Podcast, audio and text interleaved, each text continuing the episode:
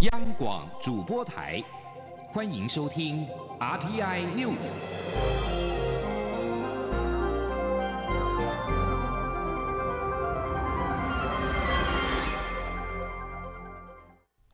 各位好，我是主播王玉伟，欢迎收听这节央广主播台提供给您的 RTI News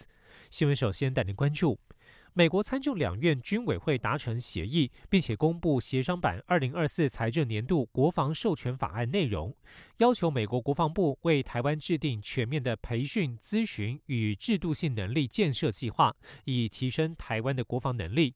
对此，国防部长邱国正今天强调，国军与国际盟友的交流没有停过，包括训练、资料交流等等，对于建军备战绝对是有帮助的。今天记者林永清的采访报道。美国参众两院经过多日协商后，昨天晚间达成协议，提出预算高达八千七百六十八亿美元的二零二四财政年度国防授权法案。根据参院军委会公布版本，在关于台湾的部分条款中，国会要求美国国防部长在征得国务卿同意，并与台湾有关官员协商后，为台湾军队制定全面的培训、咨询与制度性能力建设计划。国防部长邱国正八号在立法院受访时回应，国军与盟友的交流从来没有停过，且交流的范畴也很广泛，对建军备战绝对是有利的。邱国正说：“没有，平常我们有经常跟各位报告，我们跟别的国家交流是没有停的，那交流的范畴也很广，从训练、战备，只要对我们国家、对国军建军备战有利的。”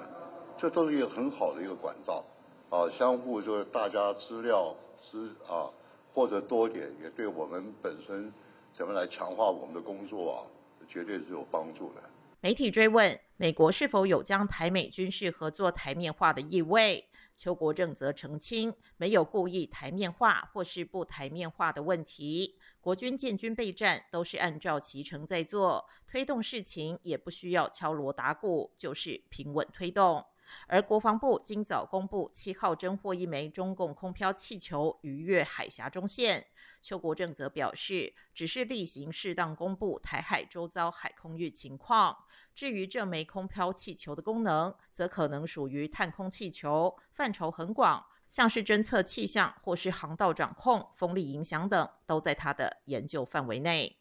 央广记者林永清采访报道。而国防部今天罕见公布了昨天侦获一枚中共空飘气球逾越海峡中线，位在基隆西南方约一百零一海里处，高度约两万一千英尺，后续向东飘行，在今天近清晨一点时消失。另外，从昨天上午六点到今天上午六点为止，侦获共机二十六架次，其中逾越海峡中线以及其延伸线共十五架次，共建有十艘，持续在台海周边活动。国军持续运用任务。基建及暗制飞弹系统严密监控共军的动态。蔡英文总统在今天接见年度杰出生技产业奖获奖单位。总统表示，生医产业是政府推动的重点政策。近年，行政院积极整合跨部会资源，并且推动政策及修正法规，希望加速发展台湾的生医产业。他期盼业界提供政府宝贵意见，共同迈向让生医产业成为台湾下一个重要兆源产业的目标。前天记者欧阳梦平的采访报道。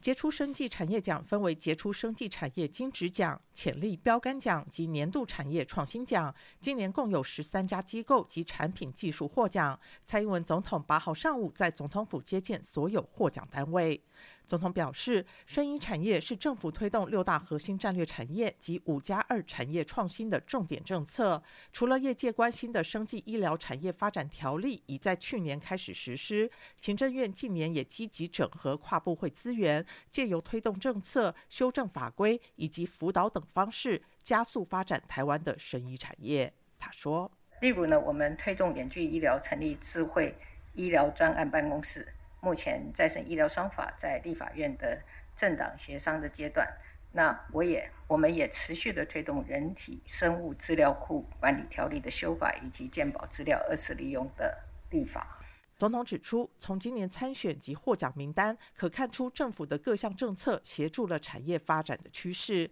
像是开放细胞治疗以及发展人工智慧医材软体。而得奖单位涵盖生技、医药、再生医疗及创新医材等领域，也展现了台湾生医产业的多元发展及研发能量。总统表示，政府及业界有共同的目标，就是让生医产业成为台湾下一个重要的兆元产业。他期盼业界能够持续提供政府宝贵的意见，让生医产业更加发展，也为人民带来更好的医疗服务。中央广播电台记者欧阳梦平在台北采访报道。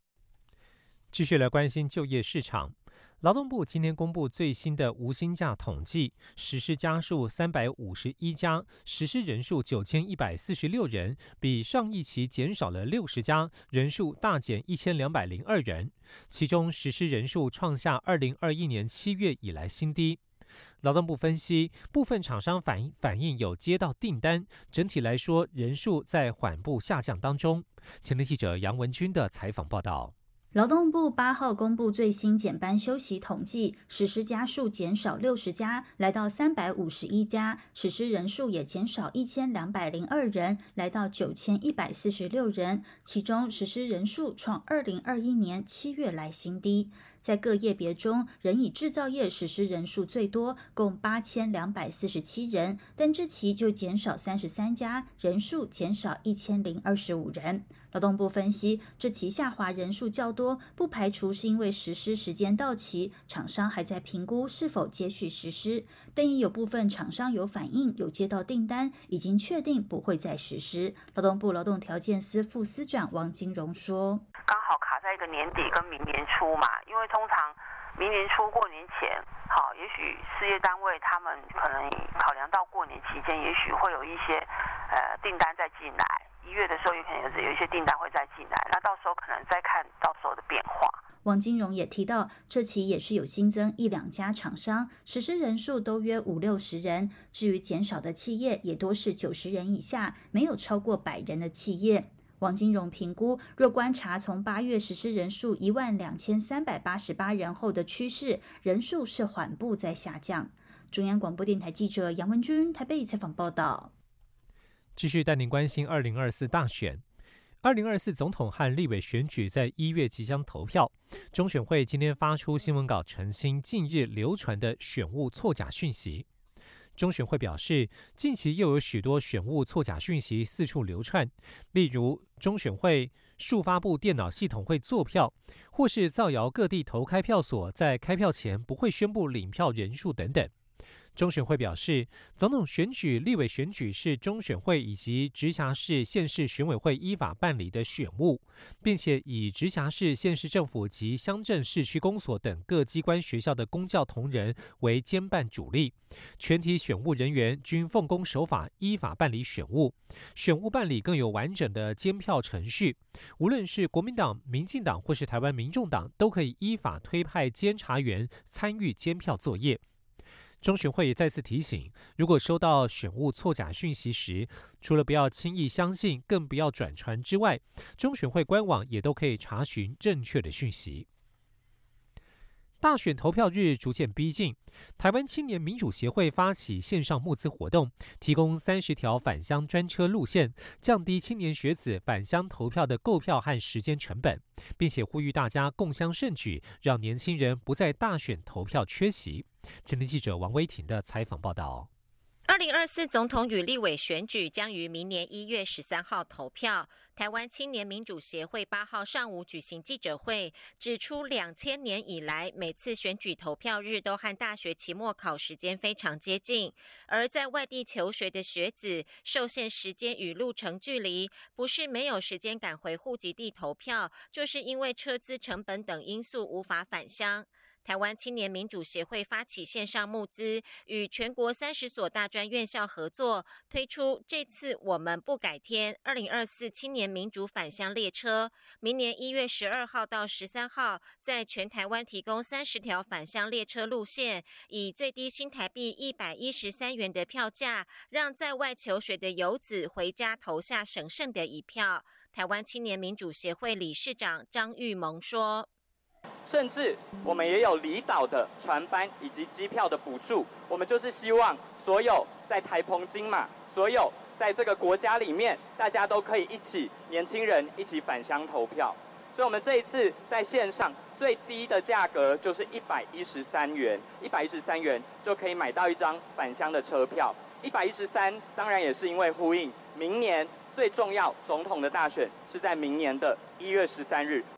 台湾学生联合会理事长翁新柔表示，年轻人不是不想投票，而是台湾的制度深深影响年轻人。海外游子、异乡游子要回家投票，买到车票了吗？他表示，返乡列车专案串联北中南东各大专院校，希望将影响年轻人参与民主的因素降至最低，推动青年参与政治。翁新柔强调，本次专案一切经费由线上募资而来，并没有接受政党捐赠。中央广播电台记者王维婷采访报道。政府调整兵力结构，义务役役期从明年的一月一号回复为一年。新党对此发起了反兵役延长公投，在今天前往中选会送交四千零九十七份第一阶段联署书，呼吁中选会秉公办理，让此案进入第二阶段，交由全民来做决定。前天记者王兆坤的采访报道。新党发起反兵役延长公投，新党主席吴成典表示，两岸关系必须倚靠智慧，不能进行军备比赛。新党主张避战，用智慧化解冲突。因此，义务役役期没有必要延长至一年。他说：“希望中央选举委员会啊能够顺势而为，啊让我们能够达到公投的目标，让全民来决定兵役延长是否恰当。”新党舆情中心主任、反兵役延长公投领衔提案人季杰指出，依照过去经验，即使第一阶段连数达标，政府却有可能要求召开公听会、更改题目或直接封杀，无法进入第二阶段。因此，呼吁中选会秉公处理，不要恶意背葛，剥夺人民选择机会。若审议后未获通过，他则会继续到各地宣传理念。季杰表示，民进党执政造成两岸关系紧张，这不应由人民承担。发起这项公投，也不是为了弱化国防，而是希望能将相关预算用来改善募兵制的待遇，让专业的人来保家卫国。中央广播电台记者王兆坤台北采访报道。继续带您关心国际消息。美国国务卿布林肯七号与到访的新任英国外交大臣卡麦隆进行会谈。布林肯会后表示，两人讨论英美两国在印太区域面临的关键挑战，应该保持一致态度。这包括了确保台海和平稳定，以及对抗中国的非市场行为。这次会谈重点议题包括了确保美国继续支持乌克兰以及中东情势对中策略。这是卡麦隆十一月获得任命为外相以来首度访问美国。卡梅隆七号在华府一场论坛当中表示，寻求与台湾统一向来是中国的目标，但是英美的共同立场是，这不能够在涉及武力、暴力或胁迫的情况下发生。卡麦隆表示，自从他卸任首相以来，中国已经改变。这从维吾尔人、香港民众的遭遇以及中国的“战狼外交”可以看出。面对敌意升高的中国，英国和盟友伙伴必须强化自身的体制和自我防卫，同时采取协调一致的行动。委内瑞拉七号谴责美国与盖亚纳宣布进行联合军事演习是挑衅的行为。在此同时，委内瑞拉和邻国盖亚纳针对盛产石油的争议领土紧张情势加剧，促使联合国安理会将召开一项紧急会议。委内瑞拉誓言，这不会阻止他们收复艾瑟奎坡地区的计划。美国石油巨擘埃克森美孚在当地发现了石油，该地在过去一个世纪以来一直由盖亚纳所治理，而且也是海牙国际法院边境诉讼案的一项主题。这个地区占盖亚纳领土的三分之二，该国八十万人口当中有十二万五千人居住在当地。委内瑞拉宣称拥有当地的主权，并且寻求把这个地区纳入统治。而如今，美国越来越担忧委内瑞拉左翼独裁政府可能构成的威胁。七号宣布将在盖亚纳境内执行飞行行动。联合国安理会八号将在纽约举行闭门会议，讨论这场迅速升级的争端。以上新闻由王玉伟编辑播报，稍后请继续收听央广午间新闻。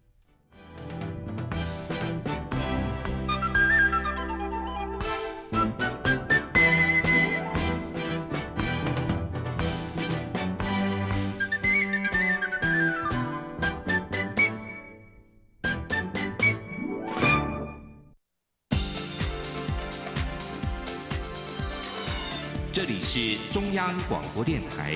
台湾之音，欢迎继续收听新闻。欢迎继续收听新闻，我是陈怡君。选战倒数三十六天，民进党启动了新一波的海坤护国青年挺台的行动。由前民进党副秘书长林非凡以及不分区立委参选人组成海坤护国号宣讲团，跑遍五十四个选区，举办超过百场的接讲，为绿营立委参选人造势。林非凡指出，如果蓝白国会过半，被列为国民党不分区第一名的韩国瑜恐怕会成为立法院长，对台湾国家安全有影响。呼吁选民用选票拒绝韩国瑜，团结守护国会。记者刘玉秋的报道。民进党为力拼总统胜选，国会过半，日前打造了一辆护国海坤号，并从高雄左营起航，全台巡回为民进党推出的护国立委宣传。选战倒数三十六天，民进党总统候选人赖清德进总发言人戴伟山与前民进党秘书长罗文嘉、前民进党副秘书长林非凡、竞选总部国家政策蓝图召集人郑丽君以及部分区立委参选人郭玉琴、沈博阳、张雅玲等人，共同宣布护国。海坤号第二阶段行动将启动海坤护国青年挺台专干，由林非凡等人组成海坤护国号宣讲团，在选战最后三十六天跑遍五十四个选区，举办超过一百场浮选接讲。青年助选团也会走进商圈人群，并为关键选区的立委参选人造势，诉求民进党国会过半的重要性。海坤护国号行动召集人林非凡表示。发起海坤护国青年挺台的行动，主要意义是国民党的部分区名单第一名为前高雄市长韩国瑜，但韩国瑜不仅是首位被罢免的县市首长，也是第一个以县市首长身份走进香港中联办的政治人物。若他成为立法院长，将对台湾国家安全、对外关系有重大影响。为此，海坤护国号巡回宣传，将呼吁选民用选票拒绝韩国瑜当上立法院长。如果在国会里面，大家政党票是投给国民党加民众党，让国民党加民众党过半，很有可能最后的结局就是韩国瑜当立法院长。所以，国民党加民众党最后就是韩国瑜当立法院长。哦，这件事情是我们要到每一个选区去告诉大家，要尝试争取所有朋友支持。那不是代表民进党做的一百分。而是我们要带着这些大家的期待，尽可能的让未来四年的施政，呃，能够更好，让未来四年的国会是能够。平等的跟其他国家交流，能够更有尊严的走出国际。据了解，除了护国海坤号的巡回宣传、力拼国会过半外，民进党也正规划第三波行动，预计在圣诞节前展开四天三夜的环岛拼图活动。赖清德将环岛到各县市进总拼字，包括拼出选对的人、走对的路、美德 Win Taiwan 等。每日行程一句标语，期盼借由这类的创意活动持续催票，激发支持者的热情，也象征大选正式进入贴身肉搏战。央广记者刘秋采访报道。而国民党总统候选人侯友谊八号则是公布了青年购屋有好康的政策，规划提供给四十岁以下的青年人，而且信用没有重大瑕疵，购物贷款、购屋贷款免付头期款，贷款的额度最高新台币一千五百万元，并且定有排付条款、限首购、转售的限制以及一生一次等规定。前五年只需要付利息，而且利息补贴百分之零点五。侯友谊说：“让青年买得起房，是他人生重要的里程碑。”记者赵婉纯的报道。国民党总统候选人侯友谊八号公布青年侯康贷购物免头款政策，开放给四十岁以下青年人，信用没有重大瑕疵者，购物免付头期款，最高可贷款一千五百万元。不过，定有排付条款，也就是没有自用住房与所得限制。限首购且有转售限制，闭锁期最高十年，一生只能用一次。国康政策里面提出了一个叫“五五五”方案，这里的“五五”方案最重要的一个重点，就是希望在青年购买的过程当中，第一个头期款不要付的，头期款真的不要付，由政府来跟银行担保你的头期款。那这个怎么做？第一个，我们有。一个上限的一个贷款的一个额度是一千五百万，而且最高就可以全额的免头期款。侯友谊说，前五年购物者只要付贷款利息，且前五年利息补贴百分之零点五，由政府和金融机构帮忙解决。五年后，利息由公股银行减半码计算。如果以贷款一千五百万元计算，前五年每个月约付一万九千元左右。至于经费来源，侯友谊说，现今每年土地增值税约有一千亿元，取其中一到两成来补贴政府支援青年购物免头期款。约一百四十亿元左右。正大地政系教授孙正义表示，年轻人薪水停滞，但房价却不断往上涨，年轻人要存到第一桶金买房很困难，政府应给青年希望。他说，当利息优惠五年年限到时，就是要考验年轻人信用状态及对风险的控管。国政顾问团召集人杜子君说：“今天提的政策是安居构想的一环，也就是让年轻人想买买得起，想租租得到。据外界关注，是否能让房价更低一点？侯友谊日前提到，未来要提供公有地盖地上权住宅，可使用五十年到七十年，此类房屋的房价可望较低。侯友谊端出增加社会住宅、地上权住宅，来解决青年的地步问题。”央广记者赵婉纯采访报道。民众党总统、副总统候选人柯银佩最近的多份民调都呈现了下滑的趋势，甚至美丽岛电子报还一度跌破了百分之十五防线。对此，柯文哲竞选办公室总干事黄珊珊今天重申，选举不是选民调，尤其他们内参民调支持度都有百分之二十四到百分之二十五。黄珊珊强调，柯影配急起直追最好的方式就是不要看传统媒体每天喷口水。柯文哲会到各地直接诉诸选民。记者林永清的报道。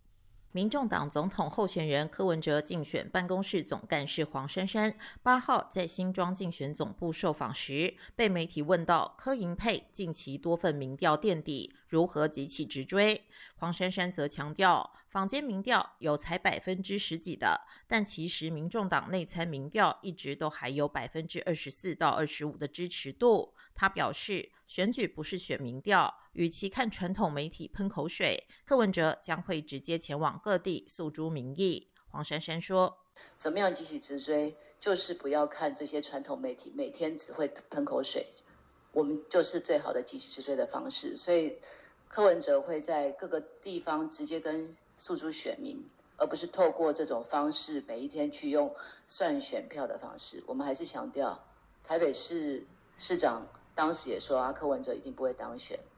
最后是谁做了决定？是人民做决定。针对柯文哲日前表示自己的本职是深绿，而且国防外交将维持总统蔡英文的路线，引发各界质疑。黄珊珊则进一步说明，维持现状是台湾最大公约数。不管是谁担任总统，都应该要用最大的务实、理性与弹性去争取台湾的国际空间。颜色不是重点。柯文哲也没有路线问题，面对世界，争取全世界的认同，就是中华民国台湾必须要走的路。有关国民党总统候选人侯友谊表示，民众党也有不少小鸡找他站台。黄珊珊则表示自己没有听说过，不知道侯友谊是自己幻想的还是怎样。至于立委选举，柯文哲的态度就是为了国会最大化，会尽力协助任何可能当选的席次。柯文哲不会预设立场，而民众党立委候选人也会努力争取选民认同。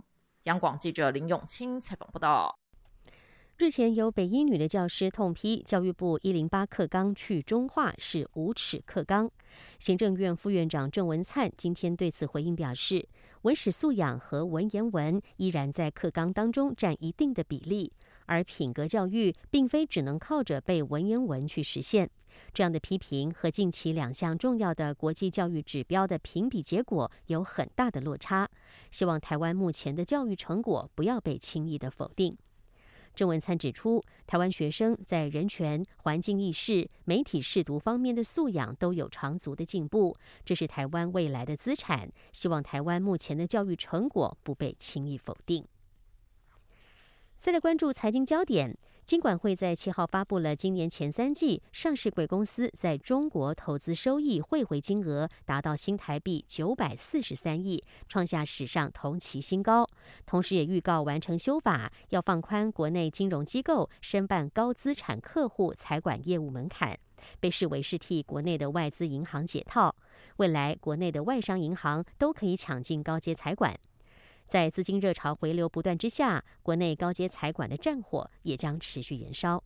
记者陈林信宏的报道。金管会七号公布二零二三年前三季上市柜公司赴中国和海外投资情况。前三季上市柜公司赴中国投资只增加九百零九亿，年减幅高达百分之五十六。前三季在中国投资收益也降到三千两百四十二亿，年减百分之七点五，连续两年走低。投资中国金额减少，收益也减少，但汇回的金额却创新高。资料显示，近十年从中国累计汇回的金额。额攀升到七千九百八十三亿，今年前三季就大增九百四十三亿，是去年一整年的八成，为史上同期新高。如果以占投资收益来看，达到近三成，等于今年前三季在中国赚到的资金有三成都汇回台湾。事实上，为吸引台商资金回流，政府在二零一九年推出境外资金汇回管理运用及课税条例，以优惠税率，在两年共吸引三千五百四十。十八亿的资金回台，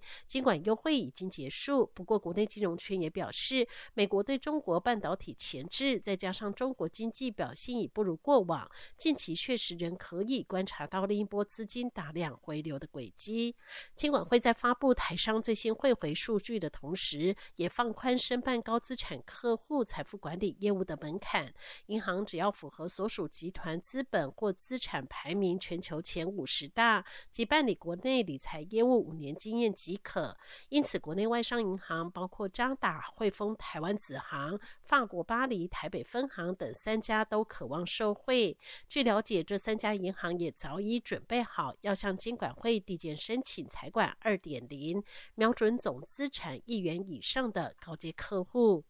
远东商银各金试验群副总张小倩指出，过往国内外商银行主导财富管理市场，但随着国内本土金控兴起，公股行库受政府激励，也大力着手财富管理业务，目前已是兵家必争。他也表示，随着台商资金不断回流，财管大战将持续延烧。张小倩说。因为就像以前会走进外商银行的人，可能他是会比较有国际需求的人，他才会走进外商银行嘛，那是是一种习惯。那走向新银行的人，通常来说，新银行因为是呃八十一年成立的，所以它的很多做法跟客户的互动，我觉得是跟一般成熟客户比较不一样。所以产品的选样上也比较积极，客群上也比较不一样。目前，台湾国内共有十一家承办高资产客户财管业务，其中外商银行仅有瑞士银行台北一家，其余十家清一色都是本国银行。未来在外商银行加入后，可预见国内富豪财管竞争将越趋白热化。中央广播电台记者陈琳信鸿报道。美国贸易代表戴奇七号出席阿斯本安全论坛时表示，美国为每一个伙伴合作的伙伴定制一项量身打造的贸易计划。台美二十一世纪贸易倡议取得了巨大的进展，也正在进行另一个阶段的谈判，以便与台湾经济达成符合时代的安排。这是令人感到自豪的成就之一。台美二十一世纪贸易倡议在去年六月一号正式启动之后，双方在今年的六月一号签署首批协定，涵盖包括关务行政及贸易便捷化、良好法制作业、服务业国内规章、反贪腐、中小企业五项议题。戴奇表示，在国会的支持之下。台美双方正在针对其他的议题展开协商，协商取得巨大进展，也会继续扩大协定，以便与台湾经济达成符合时代的安排。而对于是否会与台湾就自由贸易协定 FTA 展开协商，戴奇指出，美国现在并不与任何国家就自由贸易协定展开协商。一九八零与九零年代所达成的协定不再适合变化当中的全球经济，推动这样的计划是忽略全球与美国经济的动态。以上 T N News 由陈义军编辑播报，谢谢收听，这里是中央广播电台台湾之音。